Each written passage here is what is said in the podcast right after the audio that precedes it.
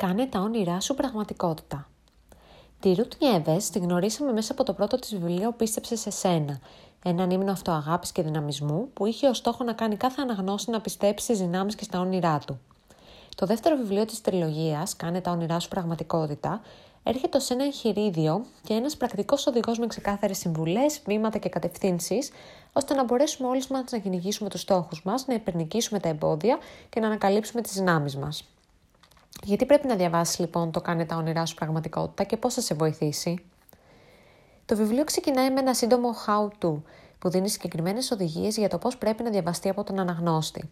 Η Ρουτ μας προτρέπει να έχουμε ένα τετράδιο δίπλα μας, ώστε να καταγράφουμε όσα μας κεντρίζουν το ενδιαφέρον, ενώ μας υπενθυμίζει πως μια απλή ανάγνωση ενός οποιοδήποτε βιβλίου δεν αρκεί.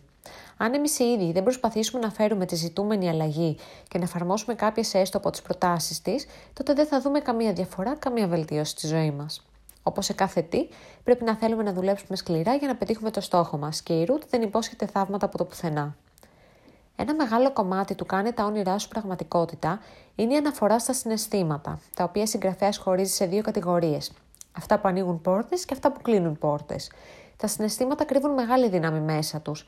Μας δίνουν όθηση, όπως μας δίνουν όθηση, έτσι μπορεί να μας κρατήσουν και πίσω, μπλοκάροντάς μας και κάνοντάς μας να πιστέψουμε πως είμαστε λιγότερο ικανοί ή ότι τίποτα δεν μπορεί να αλλάξει προς το καλύτερο.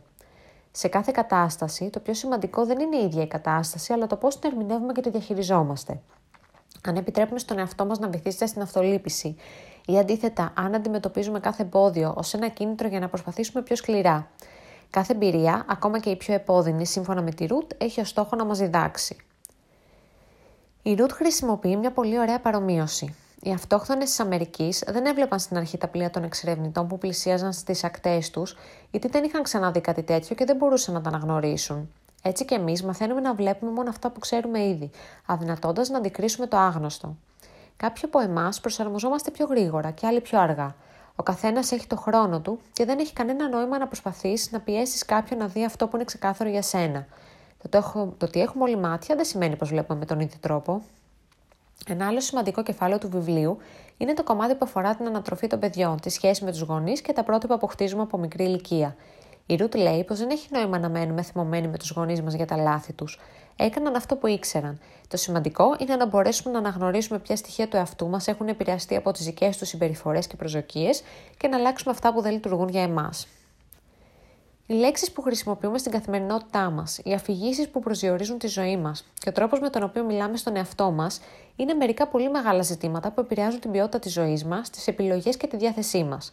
Σταμάτα να μιλάς για ό,τι κακό σου συνέβη στο παρελθόν, γράφει η Ρουτ, προτρέποντάς μας να απομακρυνθούμε από όλα αυτά τα αρνητικά γεγονότα που έχουμε ζήσει, γιατί επαναλαμβάνοντάς τα, όχι μόνο τα ξαναζούμε, αλλά προσελκύουμε και αρνητική ενέργεια. Αντίθετα, χρησιμοποιώντας θετικό λεξιλόγιο, αποκτώντας ευγνωμοσύνη και μαθαίνοντας να εκτιμάμε όλα τα καλά που έχουμε στη ζωή μας, όχι μόνο ενισχύουμε την ποιότητα της καθημερινότητάς μας, αλλά προσελκύουμε και άλλα θετικά γεγονότα. Δίνουμε το μήνυμα ότι είμαστε ανοιχτοί απέναντι στο καλό, ότι δεν το φοβόμαστε και ότι θα τον αγκαλιάσουμε όταν έρθει.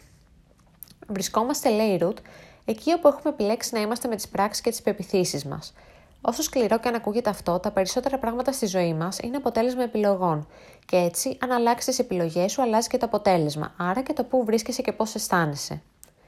Το τελευταίο μέρος του βιβλίου η Ρουτ μα δίνει κάποιες απλές ασκήσεις, τις οποίες προτείνει να εφαρμόζουμε στην καθημερινότητά μας, όπως το να χαμογελάμε, να κάνουμε θετικές δηλώσεις, αλλά και να μάθουμε να συγχωρούμε τους άλλους και τον εαυτό μας.